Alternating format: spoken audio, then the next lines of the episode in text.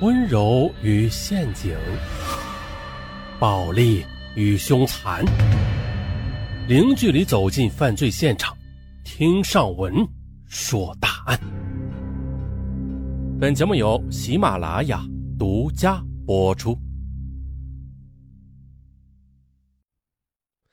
二零一二年八月三十日上午，位于贵州省遵义市凤冈县城，终于迎来了一场瓢泼大雨。这场瓢泼大雨来得好啊，一扫连日来的酷热。然而呢，就在雨停后不久的凤冈县公安局就接到了一起报案，声称县城内最大的中心广场有人倒在血泊中。警方闻讯立即赶往案发现场。民警到达凤凰广场之后，发现了这文化馆前公路上的护栏边上斜跪着一具女尸，啊，就是在那儿跪趴着。案发现场位于凤冈县的城中心呐，平日里广场上也是人来人往，非常热闹的。由于案发当天是下雨，广场上是行人稀少，由此一直到雨停之后，才有人在广场的一个角落里发现了倒在血泊里的女子，随即报警。尸体呈跪卧状，双脚在地上，背部能看出明显的血迹。这时的抵达现场的侦查员立刻对死者以及周边的环境进行勘验，试图找到破案线索。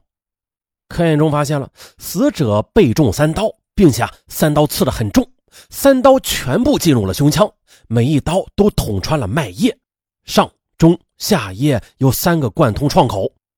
啊！凤冈县城中广场发生命案的消息瞬间是传遍了大街小巷，而更让人出乎意料的是啊。死者在当地有一定的知名度，他是某单位的一名工作人员，经常组织当地的一些大型活动，啊，是个场面人。经过调查，警方查证了，死者姓崔，在凤冈小有名气的。昨晚呢，还在电视上看到崔某主持活动的身影，而此刻却被人谋害在凤冈县最大的中心广场。那，因为此人有一定的知名度嘛。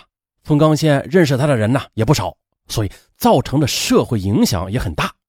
于是，侦查员立即着手对该案进行了调查，以案发地为中心向四周辐射，重点走访周边的店铺。与此同时啊，调取附近的监控视频。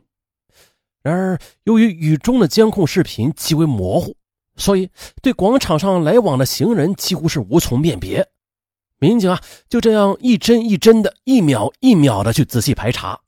终于的，通过数个小时的工作，侦查员们终于在雨中找到了死者生前的影像。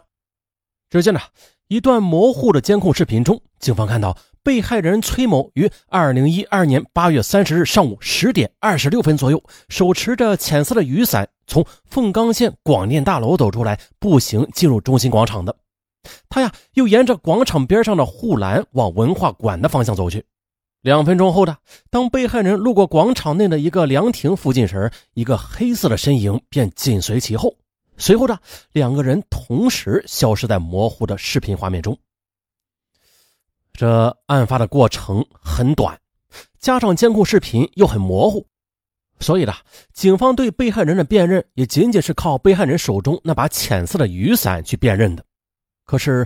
对身后实施犯罪的犯罪嫌疑人，除了看到一个黑色的身影之外，其他特征却无法辨认。不过很快的，侦查员又从广场的另外一侧调取的监控视频中，发现了凉亭内有一个可疑的年轻男子。视频中啊，可以看到这名男子一边向外走，一边做了一个撩头发的动作。而这段视频监控录像只有短短的两秒钟，监控录像的甄别给专案组带来了很大的困难。但是，敏锐的办案民警依然从监控录像中看到了被害人手中啊，似乎是拿着一个挎包，而这个挎包在现场却并没有找到。侦查员立即扩大侦查范围，很快的在距离案发现场七百米的一个人工湖边找到了被害人的挎包。警方判断，有可能是犯罪嫌疑人在实施抢劫之后啊，匆忙中遗落在现场附近的。在手提包中发现了两元钱。还有一些女士用品，一串钥匙。除此之外的，再也没有发现其他有价值的东西。很快的，经死者家属辨认了，这个挎包正是死者生前用的包。侦查员又发现了，被害人生前携带的挎包内，除了剩余极少的现金外，手机也不见了。因为案发时段刚好下了大雨，所以犯罪现场的所有痕迹物证都被雨水冲刷的干干净净的。也就是说，侦查员没有提取到任何有价值的线索。同时，负责外围调查的办案人员啊，侦查工作也是没有丝毫进展。嗯。在案件调查毫无进展的情况下，专案组啊又将提取到的生物检材迅速的送往了 DNA 实验室进行检验，并且呢，在凤冈县城发出悬赏通告，寻找目击证人。似乎啊，剩下的时间只有等待了。然而啊，公安机关大范围的向群众通报案情，寻找有效的线索。可是几天过去了，可结果却令人失望。因为死者生前作为主持人嘛，经常主持凤冈县的一些活动，在当地啊有一定知名度，而这也导致了这起命案不但成为凤冈县城人们议论的话题，连社交网站上也出现了死者死亡的消息，同时一些留言也是直指凤冈的治安问题。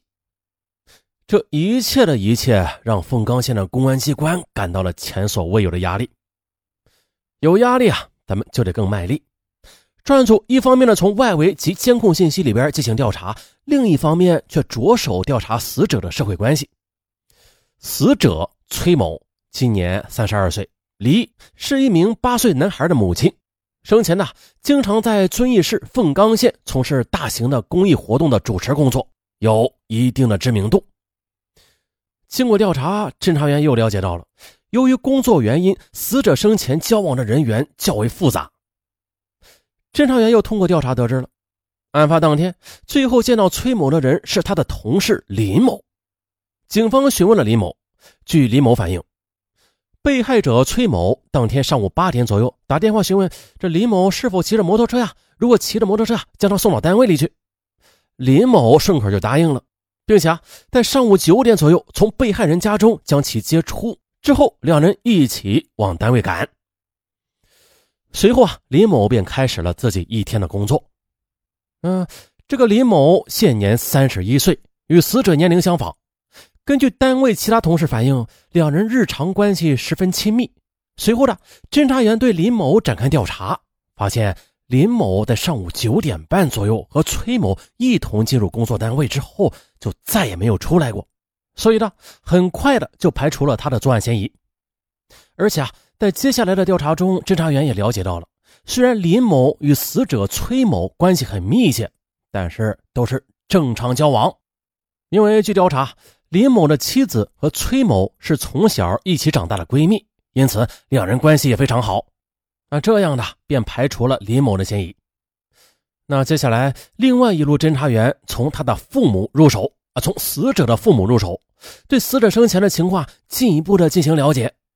据崔某父母反映了，崔某生前性格很孤僻，有什么事啊都是憋在心里边，也不和父母说。因此呢，父母对崔某的社会关系也不是特别了解。不过呢，尽管如此，侦查员在谈话中还是注意到了死者的父母啊，似乎很忌讳提到死者的前夫范某。于是，在侦查员们的一再询问之下，老两口说出了实情。